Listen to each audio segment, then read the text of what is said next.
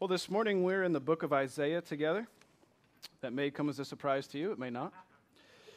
We're in the book of Isaiah, and we're in chapter fifty-five today, and we're going to look at the whole chapter. I'll just uh, tell you that as we get started, any time today you see the number twelve on the screen, simply replace that with the number thirteen. Why the number twelve was on my mind, I don't know, but it's we're, we're looking at the whole chapter. We didn't stop one verse short. Uh, And so we're, we're looking at the whole chapter together today, uh, which is thirteen verses. And so we're going to take this just a little bit at a time. And what we're going to be looking at together are the provisions of God, the provisions of God. So let's just read the first two verses as we begin. Come, everyone who thirsts, come to the waters. And he who has no money, come, buy and eat. Come, buy wine and milk without money, without price. Why do you spend your money for that which is not bread, and your labor for that which does not satisfy? Listen diligently to me, and eat what is good, and delight yourselves in rich food. Okay, so we have here an invitation to come, an invitation to come, and uh, what are we being invited to do? To come and partake of the provisions that God has, right? Come, everyone who thirsts, come to the waters. Who's providing these waters? Well, it appears as though God himself is providing these waters, right? Come, buy and eat, buy wine and milk without money and without price. That's the kind of stuff we like to buy, this stuff that doesn't cost anything. But what's amazing here is that God is offering an invitation. He's extending an invitation to partake of the provisions that he gives, and it doesn't cost you anything. That's amazing already, isn't it? That God would extend an invitation to people undeserving who are thirsty and needy and hungry and don't have what they need to get the provisions that they need to sustain themselves. And he's not only saying, come and just get water, but he's saying, come and get milk and wine. And it's actually, it's going to get better than that. But what he's saying is, I'm not just going to sustain you. I'm going to abundantly provide you with all the provisions that I have. That's pretty amazing already, isn't it?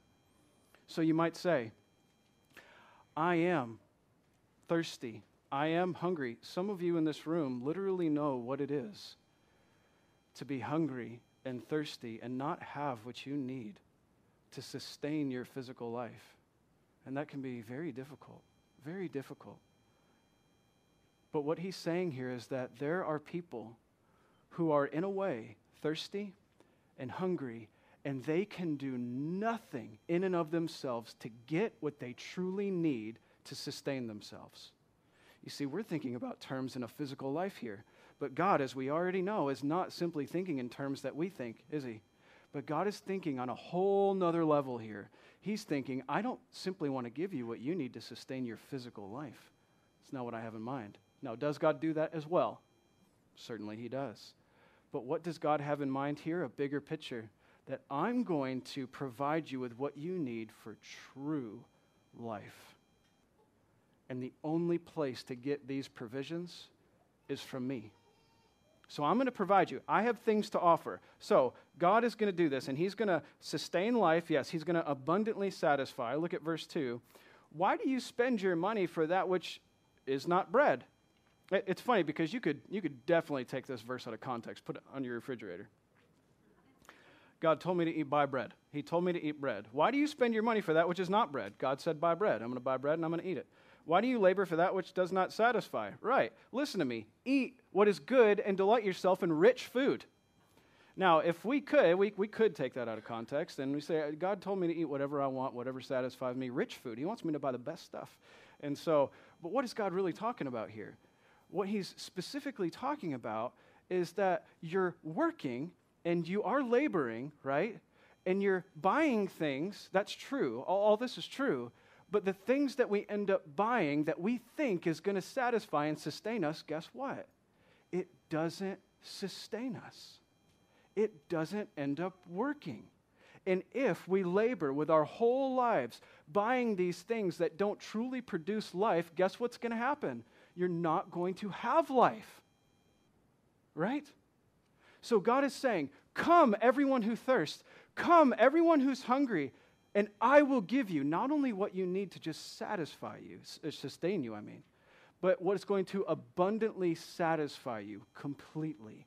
I have what you need, and yet here you are working your life away, and nothing is being added to you at all. God wants us to come to Him and satisfy all our desires that we might need in Him. So there's a really simple application here. I think we all understand it, but let's just say it. We, especially in our culture, do we not many times live to work so that we can have the things that we think will give us the life that we think we want? We live to work in the sense that we try to get as much money as possible to get the things that we think that we want that might sustain us and give us a good life, the kind of life that we want. And in the end, we find that these things, isn't it true? These things that you have pursued, that we all have, we all have done this, the things that we have pursued do not truly satisfy us. We find ourselves over and over wanting. Have you worked very hard? It could be even for decades. It could be for whatever it may be. You worked hard, and you finally got that thing you thought was the end goal. You finally arrived, and wouldn't you know it, what happens? That thing isn't doing it for you either. Because no matter what you have in this life, no matter what you have, no matter how much you have, no matter how little you have, do you know that these things of the earth, in the realest way that we can say it, none of this is ever going to satisfy you. It will not satisfy me. It will not satisfy you. There is nothing that can satisfy. Didn't Jesus say this? Matthew five six. Blessed are those who hunger and thirst, for they shall be satisfied. True, but what did they hunger and thirst for? Righteousness. So you, th- you see, there, there, there's not an actual promise that we hunger and we thirst for, you insert what you hunger and thirst for, right? That option is not available to us, is it? I hunger and thirst for, and then we insert whatever we're praying for right now. I hunger and thirst for this house over here. Thank you very much. Please, I, I hunger and thirst for this car, or this position, or this whatever it may be. We insert things into that thing that we hunger and thirst for, and then we assume on God's provision that He's going to actually give what we're desiring. But God did not promise to give you that thing. He said, for those who hunger and thirst for righteousness, they shall be satisfied. So all of your hunger and thirst for righteousness is fully and abundantly satisfied in God Himself. And so we often find ourselves disappointed when the things that we hunger and thirst for, that we're not being satisfied, and then we turn and we blame God, say, why aren't you satisfying the desires that I have? And you say, maybe you're desiring the wrong thing. Maybe the thing that you're actually desiring is not righteousness, but is something else. And so you find yourself unsatisfied. We find ourselves unsatisfied. So what we have in verses one and two is an invitation, an invitation to come and partake of God's provisions. What a wonderful invitation, right? What a wonderful God who would offer us such free provisions. And it's not just what can get us by here on earth, but God is offering far more to us than something that can simply get us by, isn't He? So next, in verses three through five, what we're going to find is an explanation of these provisions that God has to offer. So in verses one and two, we have this great invitation.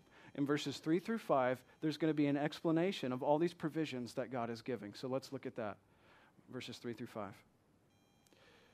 Incline your ear and come to me. Hear that your soul may live. See, we've already, we've already got, to, God has something greater in mind, doesn't He?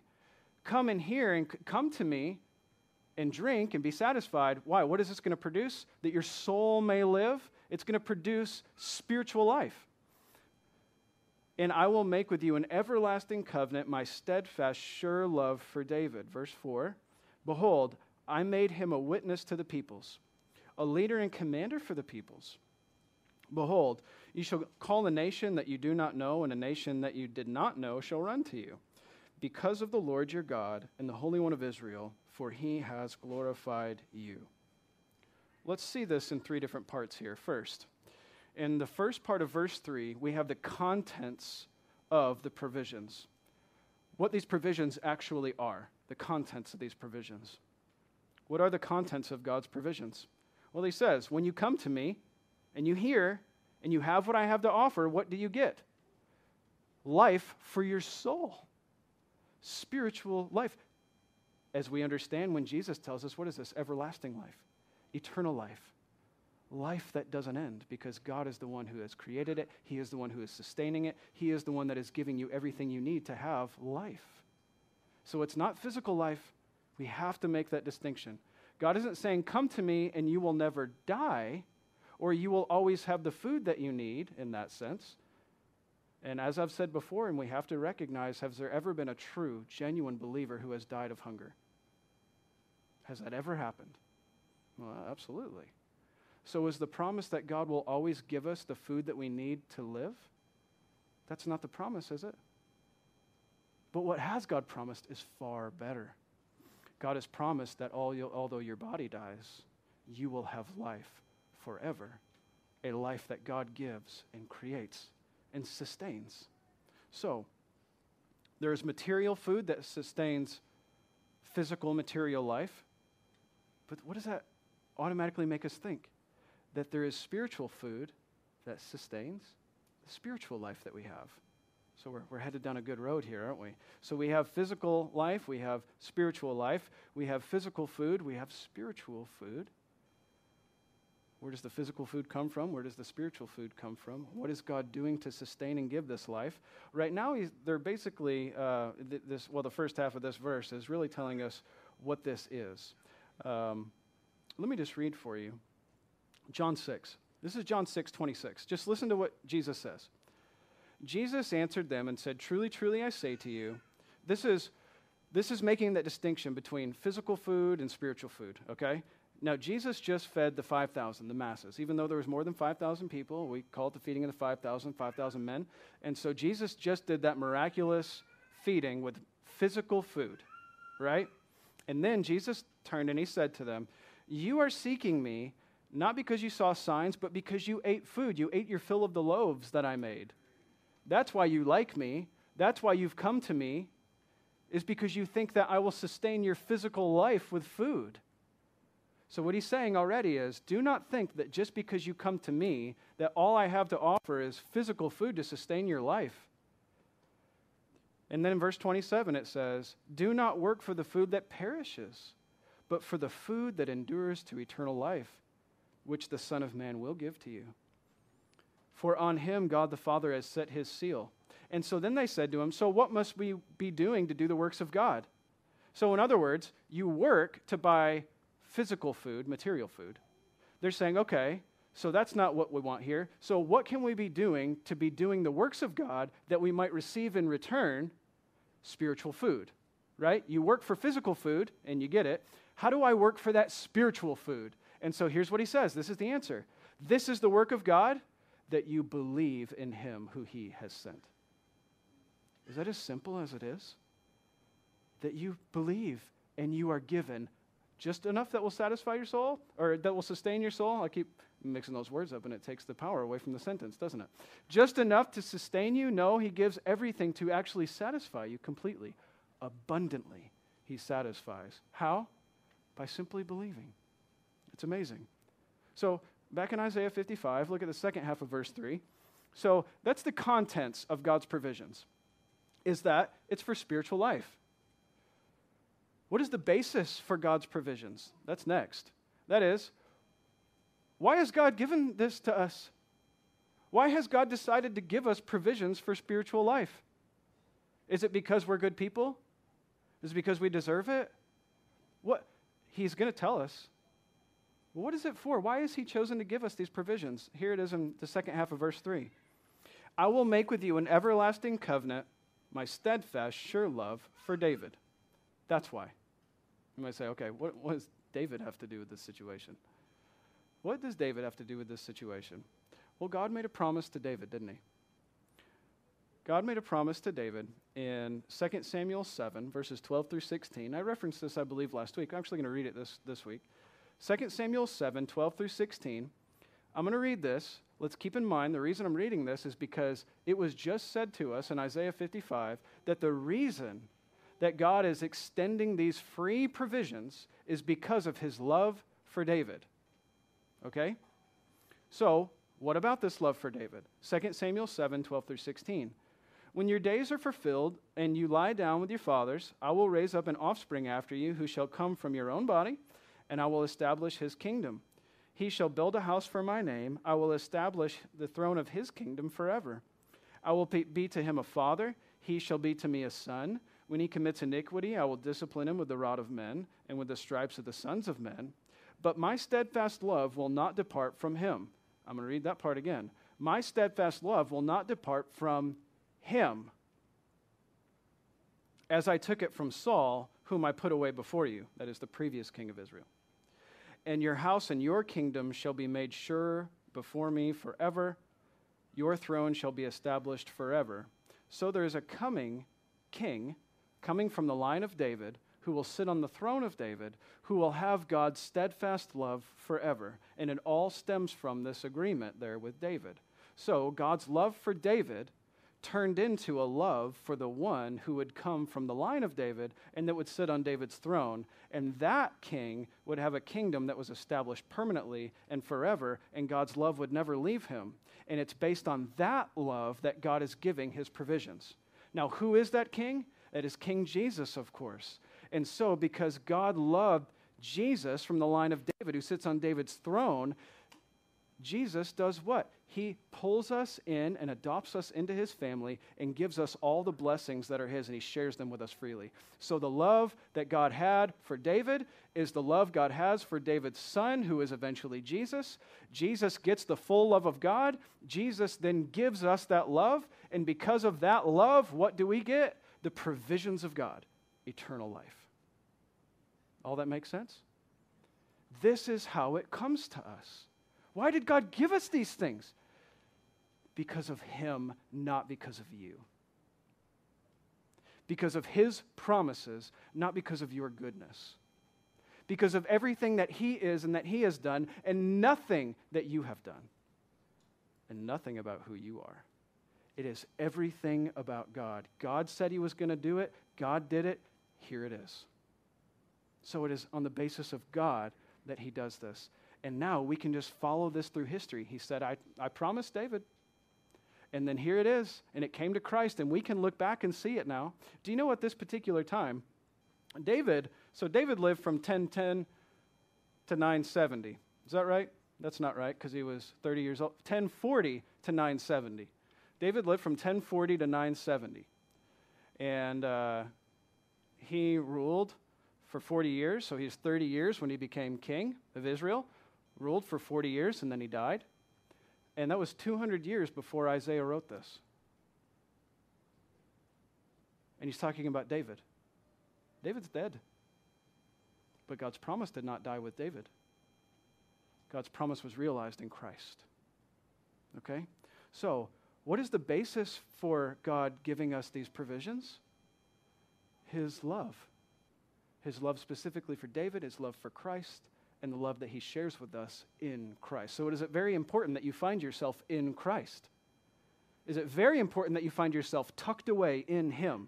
Because only in Christ do you have the blessings and the love of God in his provisions and eternal life. Okay. So let's look at verses four and five now. So we have the contents, we have the basis, and now we have the extent of these provisions. That is, the people that would be able to partake of these provisions. Who is this for? Who is the come everyone or anyone? Who's that? Any and all people? Anyone? Anywhere? Who? Who is this for? Is this for me? Was this for them? Is it still valid today? Who is? Who are the provisions for? So that's what verses four and five answer for us if we look at it together. Behold, I made him a witness to the peoples, a leader and commander for the peoples. Now, that's a reference back to David. Remember, David was king of Israel for forty years. So was he a leader of the people? Was he a commander of the people? Yes. With that in mind, go to verse five, and it says, Behold, you shall call a nation that you do not know. So just pause right there. Here's what's interesting about this passage is that all the yous, Y O U, all the yous in this are in the plural with a, a so it's a group context. So you would be you, right? Except for verse five. Verse five, all the yous are singular. In verse five, it says, behold, you shall call a nation. So it's not talking to the group, the come all, that group. No, this is talking to some, some something else, someone else. You shall call a nation that you do not know. A nation that did not know you shall run to you because of the Lord your God, the Holy One of Israel, for he has glorified you. So now it's speaking to an individual. To an individual who will be glorified, exalted, and of course, who is that? You remember Isaiah fifty-two thirteen. Behold, my servant shall act wisely. He shall be high and lifted up and exalted. Who is this glorified figure that is from the line of David? Well, of course, it's Jesus Christ himself. The suffering servant of Isaiah is Jesus Christ. So, verse five is directly speaking to the one who is to come, to the Savior, the Christ, the Messiah, Jesus himself. You shall call a nation you don't know. And a nation that did not know you is going to run to you because of the Lord your God. So who is this for? As we bring all the context from Isaiah together, this was opening it up to the nations, right? To the nations. Which nations? Any nations in particular? Or all the nations? All. So who is this for? What is the extent of this? To all the nations. The nations are going to flock to this one. Why do they flock? Because they're hungry and they're thirsty and they see that he is the one who can satisfy. Isn't that the ones, aren't those the ones who flock to the Savior? The ones who realize they are in need of saving? These are the ones who run after him to be satisfied, knowing that they are not satisfied. They run after Christ because they are thirsty and they're hungry and they know that I will never be satisfied apart from him. He is what I need. So those who run to him are those who find themselves hungry and needy and poor because we have nothing to offer. So thank God that his provisions are free. You do not need money for these provisions. We're thankful for that. Verses uh, six through thirteen here. We need to, uh, these are going to be the results of God's provisions, and it takes a few verses here to get to this, but here's what verses six through thirteen have to offer us. So God's provisions, there's an invitation to come and, and partake of them, right? And then in this second part, we have an explanation of all these provisions, but then in this last part, we have the results of those who do partake of the provisions, okay? So there's an invitation, an explanation, and now they say, well, whoever then actually comes and eats and drinks, here's what's going to happen. So let's look at it. Verses six. First of all, let's look at verses six through nine, okay? Let's read it. Seek the Lord while he may be found. Call upon him while he is near. Let the wicked forsake his way, and the unrighteous man his thoughts. Let him return to the Lord that he may have compassion on him, to our God, for he will abundantly pardon. For my thoughts are not your thoughts, neither are your ways my ways, declares the Lord.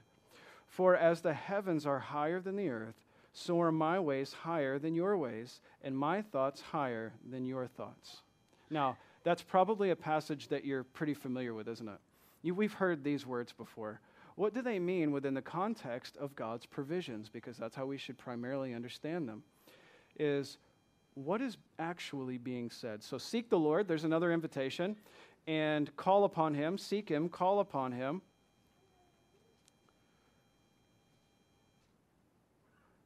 I had to pause right here because isn't there a kind of a lingering, unanswered question here? Is that seek the Lord while he may be found and call upon him while he is near. Let's just ask the question, is there a time when God cannot be found? And is there a time when God is not near? The text says, seek the Lord while he may be found, implying what? that there could potentially be a time when he is not found, so time is limited. Call upon him while he is near. What's the implication there? That there may be a time when God is not near. So there is a, a warning in a sense, right?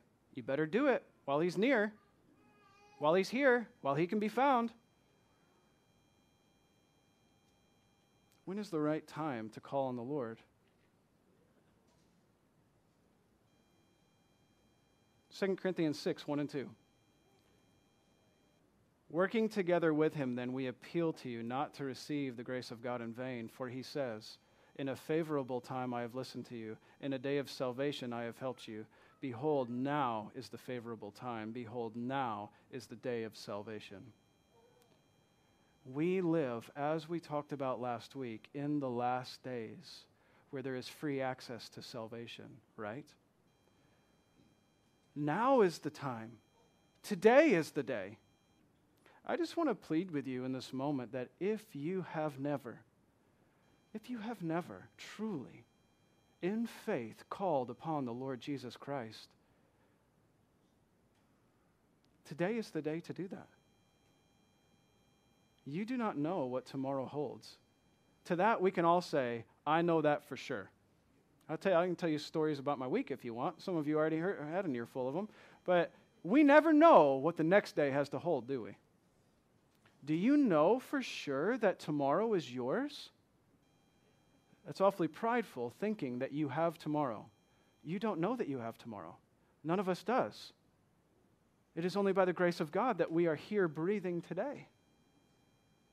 I don't deserve the breath that I breathe, but by the grace of God, he has given it. And at any time in his grace, he can take it away. And I will be done. My time will be over. That is true for all of us. At any time when the Lord decides is the right time, your time will be up. So seek the Lord. Seek the Lord. Now, you, you hear me saying this, that this is not just a call for the unbelieving. This is a call for the believer. Seek the Lord today because you don't know what you have left. Seek him today. What are you waiting for? To seek the Lord with all that you have, with all of your life, with everything that you are. Seek the Lord. Why are you waiting? Waiting until things get tied up or, you know, get that situation cleared up, and then I'll have a f- freedom in my calendar to, you know, do godly type things. Maybe I'll wait till this project is completed, or maybe I'll wait till, I, you know, whatever, school's over, work's over, whatever it may be. You know, retirement sounds like a good time to seek the Lord. I don't, when are we going to seek the Lord? When is the right time to seek him? Now. And should you find things in your path that are prohibiting you, it may be time for those things to go. Or maybe a time to rearrange priorities so that you may, with a full heart, seek the Lord. If you leave today hearing anything other than you need to seek the Lord today, whether believer or not, then you've heard something that I'm not saying, right? Seek the Lord today, now. How do you seek the Lord, by the way, and how do you call upon him? You say, I, I want to seek the Lord. Seek the Lord. Well, he, I want to seek the Lord. How do you do that? How does one go about seeking the Lord? I don't know where to look for him. How do I call upon him? What is his name? All these things come together, don't they? Jeremiah twenty-nine, thirteen. You will seek me and find me when you seek for me with all your heart. Do you know that God wants all of you? Did you know that? Could it be possibly that we have not given all of our heart to the Lord, but only a portion? And so we are not finding full satisfaction in all he has to offer, are we? Because part of our heart is here, part of our heart is there, and so we're not being fully satisfied by all the provisions God has to offer in Christ Jesus. And so our life is very divided, isn't it? Seek after him. How? With all of your heart's affections. You remember when we read last week in Acts two? And uh, let me just recall some of these words, okay? So when they heard Peter's sermon, they were cut to the heart. You remember that? And what did they say? What shall we do? How do we make things right? How do we seek after the Lord? And here are the words that Peter said. Repent and be baptized. And then we, we talked about that, right? What's the first thing he says to do when you want to seek after the Lord? Repent. You want to seek the Lord? Then repent. That's what I'm supposed to do. Give all of my heart to him and repent of my sin? Yes. I want to show you that in Isaiah fifty-five as well. Verse seven. We left off in verse six, didn't we? Look at where, what verse seven says. Let the wicked forsake his way, and let the unrighteous man his thoughts. Let him return to the Lord that he may have compassion on him, and to our God, and he will abundantly pardon him. What should you do when you want to seek the Lord? Forsake your way. What is an understanding we have of that in the New Testament? We repent. We repent of our sins. You want to seek out the Lord. Repent of your sins. How do I know what my sins are? That's probably another good question, isn't it? Do you think you've possibly ever repented of a sin that wasn't actually sinful? That's a weird thing to think about. Why did I even just say that? It's just, I re- Lord, I don't, even, I don't even know what I just did here, but I have a feeling that I just did something sinful. Maybe is that a thought that you've had? I don't even know how I'm sinning here, but I know that my heart is not right before the Lord. Do you know that David felt this way as well?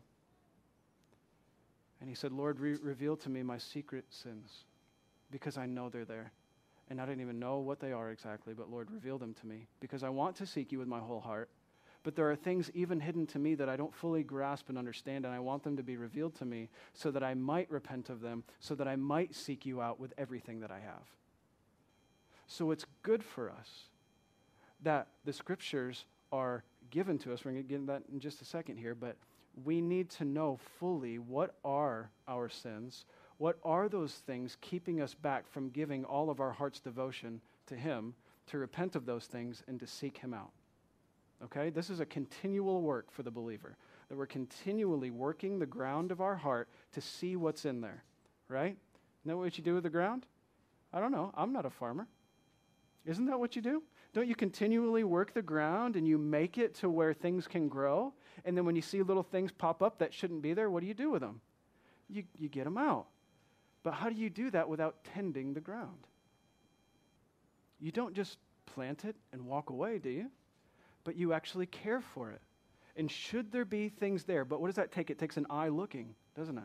You have to get down there and see what all is there and take out what shouldn't be there. Now, at the same time, we, we also understand it's not us doing this work. It is God doing this work. But yet, there is that uncomfortable place of that God's sovereignty and our responsibility. And yes, those things work together properly. But we look, this is, this is good, this is right, that we look at our lives, we see what's there. And that as we see the sin in our lives, what do we do with it? We don't leave it. We take it out. We forsake that way. We repent of those sins. And this is how we seek out the Lord. By repenting of our sins. So what are we seeing here? That there is transformation that takes place. Transformation takes place in the life of a believer. That is, the life of someone who has taken of God's provisions. If you were at the, the picnic fellowship thing that we had yesterday, what's it called? Picnic, I guess. Sure, we'll call it a picnic. The gathering. What, if you were at this thing yesterday, you ate some food that you probably shouldn't have. Everybody agree with that?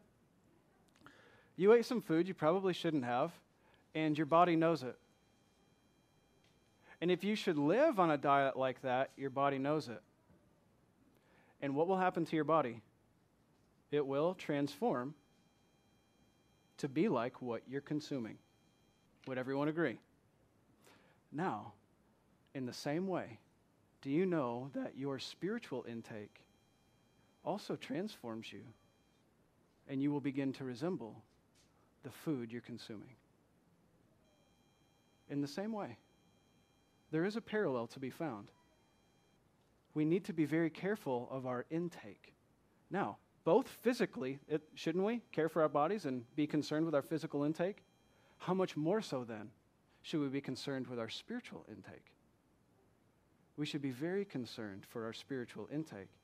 And we will be transformed by the Spirit of God. So as we eat of God's provisions, as we eat of all he has to offer continually, guess what's going to happen? Transformation will take place in our lives. As you seek him out in repentance of sin, you will be transformed in your life. And guess what else is found? Forgiveness. Forgiveness is also found. We see that also in our text. It says, as you forsake your way, and we return to the Lord, the Lord will have compassion on him, and he will abundantly pardon. He will have compassion, he will abundantly pardon. So what could happen as we're tilling the ground of our lives and we're recognizing that there are things there that shouldn't be there, we may feel overwhelmed with the amount of things that shouldn't be there. And we may think that you're undeserving of God's provisions, right? That could happen. But as we reveal, these things are revealed to us that shouldn't be there, and God sees them, God already knows them, what does he do with those things? He has compassion on you, and he forgives those things. Those things should not be there, and you should forsake your way. You should repent of your sins. You should be doing that. But as they're revealed to us and they weigh heavy on us, God forgives us of those things. Thank God for his forgiveness, because every day we find new things, don't we? I thought it was all clear. And isn't that just how a garden works? I told you I'm not a gardener. I can't grow a thing. It's out of control. And that's kind of how our lives are at times, isn't it? There's too many things. It's out of control. It's not out of control because you are actually in God's hands. Did you know that? But you are actually in God's hands, and God is the one actually doing the work. He is actually the one revealing to you where your faults are, where your sins are. And God will sanctify you, and he will bring you into glory. He is doing the work of cleansing you. He is doing the work of sanctifying you. He is doing the work of revealing sin to you. And this is not a pleasant process, if you didn't know. Doing a garden is dirty, messy. How much more so sinful lives? Dirty, messy work.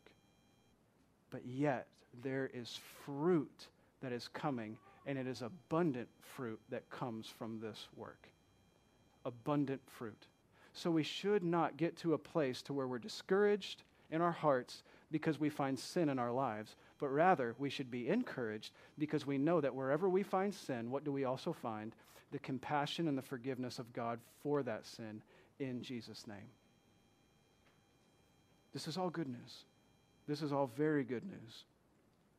Okay, so we have then, as a result of God's provisions, we have transformation that takes place. And then we also have forgiveness that takes place. This is good. Okay, but there's more. Look at verses ten through thirteen. Oh, I'm sorry. We didn't even finish that, did we? Let's probably finish that out. So six through nine. Sorry, I apologize. What does it say here? It says, verse eight, for my thoughts are not your thoughts, neither are your ways my ways, declares the Lord. For as the heavens are higher than the earth, so are my ways higher than your ways, and my thoughts higher than your thoughts. So all this ties together. God has thoughts, and you have thoughts. God has ways about him, and you have ways about you. Now, God's ways are far higher than our ways. His, his thoughts far higher than our thoughts. And this is exactly what Sam was bringing to our attention earlier about this gap that exists between us and our God. So we have our thoughts and we have our ways, and God wants us to forsake those thoughts and those ways. That's what he wants for us. This is where the repentance and the transformation and the forgiveness is all taking place, is that as we realize our own thoughts and our own ways, that we forsake those ways, and we turn to him and embrace his thoughts and his ways. That's what God wants from us. Forsake all those things that were not of God and embrace all those things that are of God. embrace his ways, embrace his thoughts. But what that necessarily takes is a forsaking of your own thoughts and your own ways. We must do both. We can't just add what God has and keep thinking the same things we always think and keep doing the same things we always do. No, no. It takes a forsaking of all those things first, an emptying, right? And then we add. We give God, we, we take God's word, we take God's ways, and this is how we live. So it's a replacement. It's a replacement of things that must happen in order for there to be true uh, transformation taking place, okay? So verses ten through thirteen now, let's look at that. For as the rain and the snow come down from heaven and do not return there, but water the earth, making it bring forth and sprout, giving seed to the sower, bread to the eater, so shall my word be that goes out from my mouth. It shall not return to me empty, but it shall accomplish that which I purpose, and shall succeed in the thing for which I sent it. For you shall go out in joy and be led forth in peace. The mountains and the hills go before you. They break forth into singing. All the trees of the field, they clap their hands. And instead of thorns shall come up the cypress. And instead of the briar will come up the myrtle. And it will make a name for the Lord, an everlasting sign that shall not be cut off. Okay, so what we have here is that the provisions of God are found where? The provisions of God are found in his word. So this whole section, this last section that we're reading, is specifically talking about the growth and satisfaction that occurs for those people who are partaking of God's provisions. So when you take of what God has to offer, his uh, water, his food, you can absolutely be certain that growth and satisfaction will occur. Growth and satisfaction are going to, incur, uh, going to occur, but we have to ask, where are these provisions found that I might eat them? Right? We know to seek the Lord is to repent of our sins, to forsake our ways, forsake our thoughts, but where do I actually go to get fed? This is a good question. You should be wondering about this question. I know that we already, we, we have inklings about where this is going in, in the text, right? Because we know the answer to this, but we can solidify it with the word itself, because it says, for uh, as the rain and the snow, they come down from heaven, they don't return there. Now, that's profound, because actually they do, if you know anything about the water cycle, right? But what's the point? Is that as these things take place, that it doesn't return void. It doesn't return empty. It's actually doing what it should do, so that when the rain comes, when the snow comes, what actually is happening? That it's watering the earth so that what can occur? Growth. And he says uh, it gives seed to the sower. Why? Because seed was able to grow from the ground, and you can eat it. And it gives bread to the eater. You know you need water in order to eat bread. And remember, bread's a good thing. He just said that earlier. So what about all this food and what about all this water? What does all this have to do? And he says, and he explains in verse eleven, so shall my word be. So there's been a replacement of the snow and the rain uh, with God's word. So he says, picture this. It's like I'm sending my word out and it's falling on the ground. Do you really think that my word is not going to produce growth? Absolutely not. God's word must produce growth. In fact, he says, it will accomplish that thing for which I sent it. So when my word goes forth, it's going to produce growth. It's going to produce growth. It must. So shall my word be that goes out from my mouth. It's not going to return to me empty. It's going to accomplish that pur- purpose for which I sent it, and it will succeed in the thing for which I sent it. This is good. Just quickly here. When we say the word of God, what do we mean? When this says, when my word goes out, you got to remember that Isaiah was not a compiled work at the time. So was the book of Isaiah in mind when it said the word? No, the book of Isaiah didn't exist. So what is the word? Well, in the end, we can look back and say, yes, actually it does refer to Isaiah, and that's okay to think that way. That's proper, because as the word is understood in the New Testament, the word of God is called Also Isaiah, the word that come from, came from Isaiah is the word of God. So this is the word of God. The scriptures are the word of God. And this is one primary way that we have to understand the word of God. So God's word goes forth. What word? The very word of God goes forth.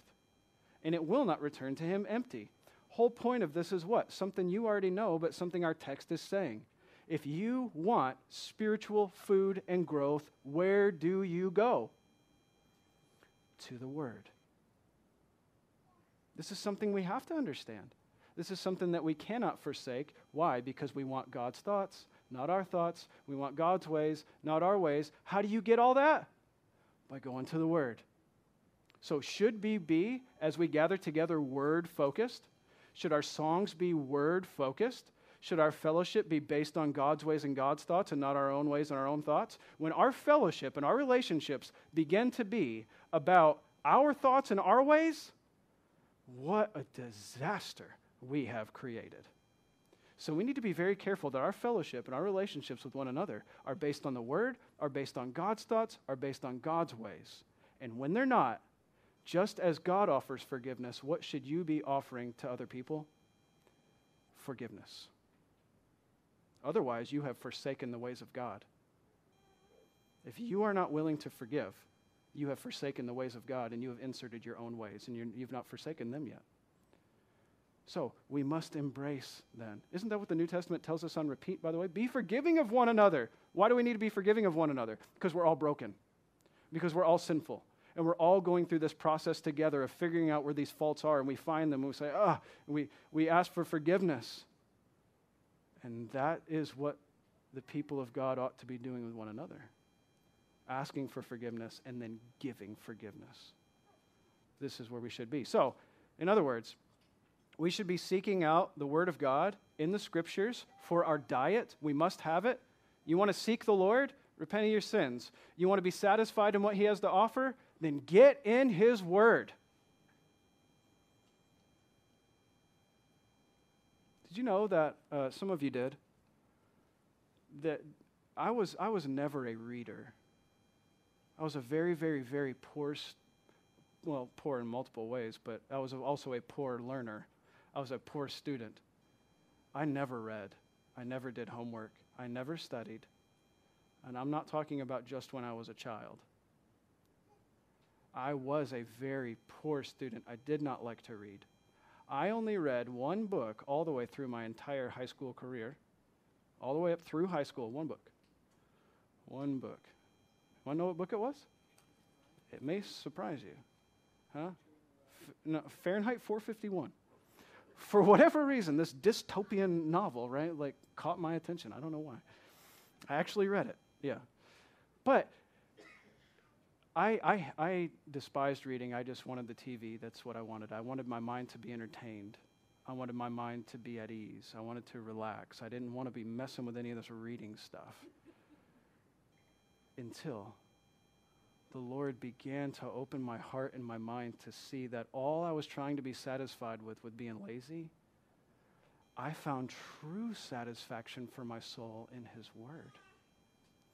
And I just want to encourage you, if that you're in a particular time in your life where you are finding yourself discouraged and not satisfied, please go to the Word of God.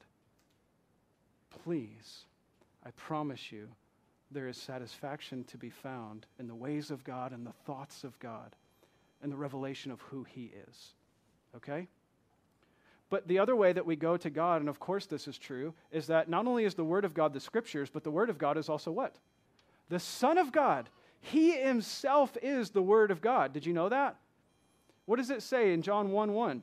In the beginning was the Word, and the Word was with God, and the Word was God. And who is that? Jesus. That's the way He begins His gospel, and the gospel is the good news of Jesus Christ. You want satisfaction for your soul, then go to the Word. Go to the Son. Go to the Scriptures. This is what we need. And there will be growth and satisfaction. Where are those provisions found? In the Word of God. Go to Him. Go to Him to find these provisions. Okay? Next, well, before, before, we, before we continue, let me just read just really quickly. Just remember, you remember that Jesus said this, John seven, thirty-seven through thirty-nine. Listen to what he said. On the last day of the feast, he stood up, Jesus, and he cried out, "If anyone thirsts, let him come to me and drink." Isn't that amazing? You think Jesus was familiar with Isaiah fifty-five? I think he probably was. Pretty good, right? All right, last, last thing here this morning is this. Um, the results of God's provisions, do you know that these results are produced by his Spirit? So not only are there provisions found in his word, that's true, but the results of all of this that happen, they're produced by his Spirit. And it says here, look at verses twelve and thirteen with me. "For you shall go out in joy and be led forth in peace." And listen to what will happen. This is an amazing scene to picture. "The mountains and the hills shall break forth into singing." What a picture. "And all the trees of the field, they're going to clap their hands. And instead of the thorn is going to come up the cypress." That's a good thing, right? Instead of a thorn, you got a cypress tree. Instead of briar, you have a myrtle tree. This is all good. "And it shall make a name for the Lord, an everlasting sign that shall not be cut off." These things that are produced become an everlasting sign. There it is. And remember, those signs do what?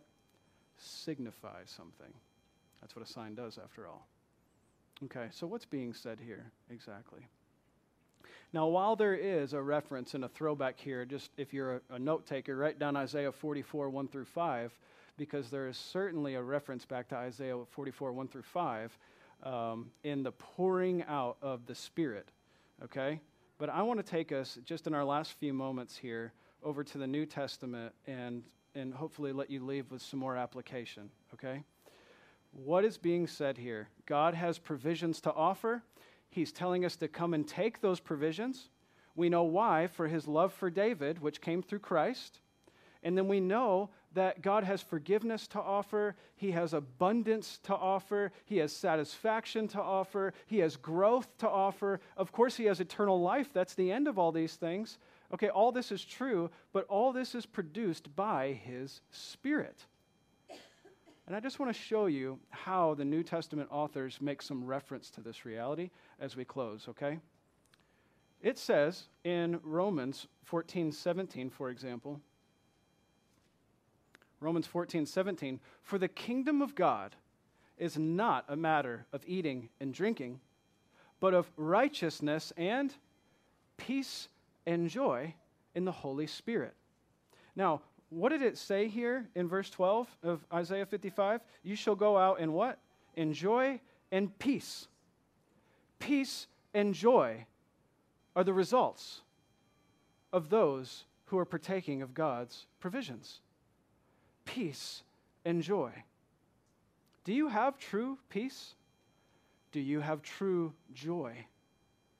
And are there times in your life, genuinely speaking, just transparently, we are not quite in tune with the peace and joy that are yours, freely given by God? Can we admit that that may be the case at times? And this is why the New Testament authors actually pray for them, that all the peace that is theirs might be known, all the joy that is theirs might be experienced. Romans fifteen, thirteen, "May the God of hope," see, this is a prayer, do you hear it? "May the God of hope fill you with all joy and peace in believing, so that by the power of the Holy Spirit you may abound in hope." Where did this joy and peace come from? From the Holy Spirit. Last place we'll go, so I'm just going to ask you to turn to this one with me this morning, okay? Galatians five. Let's all turn there together. Galatians five, looking at verse sixteen.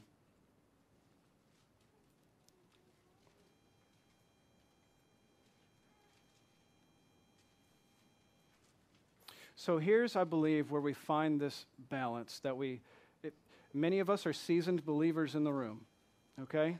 Some of you not. Some of you looking at it from the outside in. That's okay. We all need to see this. There are times in the believer's life where we are caught in the balance between partaking of God's provisions, having his thoughts and his ways, and we are left with the reality that we are many times forsaking the ways of God and, and embracing our own ways, having our own thoughts, and so therefore what's being produced is not spiritual fruit, but it's something else altogether. And we're caught in that balance. And what a hard place that is to be and to live. So, we have these words in Galatians five sixteen. But I say, walk by the Spirit, and you will not gratify the desires of the flesh. That is, be doing the things of God, be thinking the thoughts of God by the power of God. That's what this is meaning. Verse seventeen, for the desires of the flesh are against the desires of the Spirit, and the desires of the Spirit are against the flesh. For these are opposed to each other, and they keep you from doing the things you want to do. Do you feel that? But if you are led by the Spirit, you are not under the law. Now, the works of the flesh are evident. So if you wanted a list of some of the things that you ought to be finding, as you work the ground of your life and you find these things, what, what, should, what kind of things should I be looking for? Well, here's some great big categories for you to be looking in your life and saying, is there sin to be found there? Here are some. Sexual immorality. Are you digging your life in the world of sexual sins? Are there any to be found there?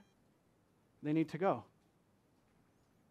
Impurity of any kind, sensuality, idolatry. What, what big categories of sins these are, right?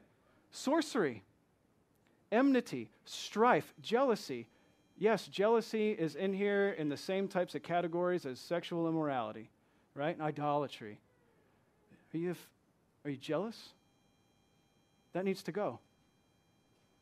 Fits of anger, rivalries, dissensions, divisions, envy, drunkenness, orgies, things like these. I warn you, as I warned you before, that those who do such things will not inherit the kingdom of God. Now, let me just explain what that does not mean. Because you might say, well, I had a fit of anger yesterday. Does that mean I will not inherit the kingdom of God? Is that what it means? Because that would be contrary to what we found in Isaiah fifty-five and many other places, that God has abundant forgiveness to offer, right? So if you as a believer have a fit of anger, is God able and willing to forgive that in Jesus' name? Without a doubt, yes, he will forgive. But you should be forsaking that. And if you are regularly not forsaking the sin you know is present, that is an indication that the kingdom of God is not yours, because the Spirit of God is not at work in you. So it's an indication. It's not saying, here's how you get the kingdom of God taken away. It's saying, here's how you know that the kingdom of God is not yours to begin with, is that you do all of these things and you don't forsake them, right? Okay, so let's talk about the positive things, and this is where we're going to end. So what should my life look like then? And this is when we have a conversation about the fruit of the Spirit in our life. So we have God's provisions, God's Spirit is working in us, and it's producing things, right? What kind of things? What kind of things, as you're eating and feasting on God himself and his word, what things should be produced in your life? Here it is. The fruit of the Spirit is love. And look at the next two things, by the way. Joy and peace. Does that sound, does a joyful, peaceful person who has peace in their heart, does that sound like a satisfied person, by the way? And you're not just satisfied getting by, are you? No, you have more than anything. You have more. You have abundance. You have rich food to feast on. And so I'm joyful all day long because of the provisions God has given. Right? I have true peace in my heart, knowing that God has given me more than everything, more than anything I could ever want. So I have peace, and I have joy, and I have love. Why? Because God has loved me, and he has transformed my heart to not be a bitter, angry person anymore, but to be a loving person. But it continues. That's not it. Patience, kindness, goodness, faithfulness, gentleness, self-control. Against such things there is no law. And those who belong to Christ Jesus have crucified the flesh with its passions and, passions and desires.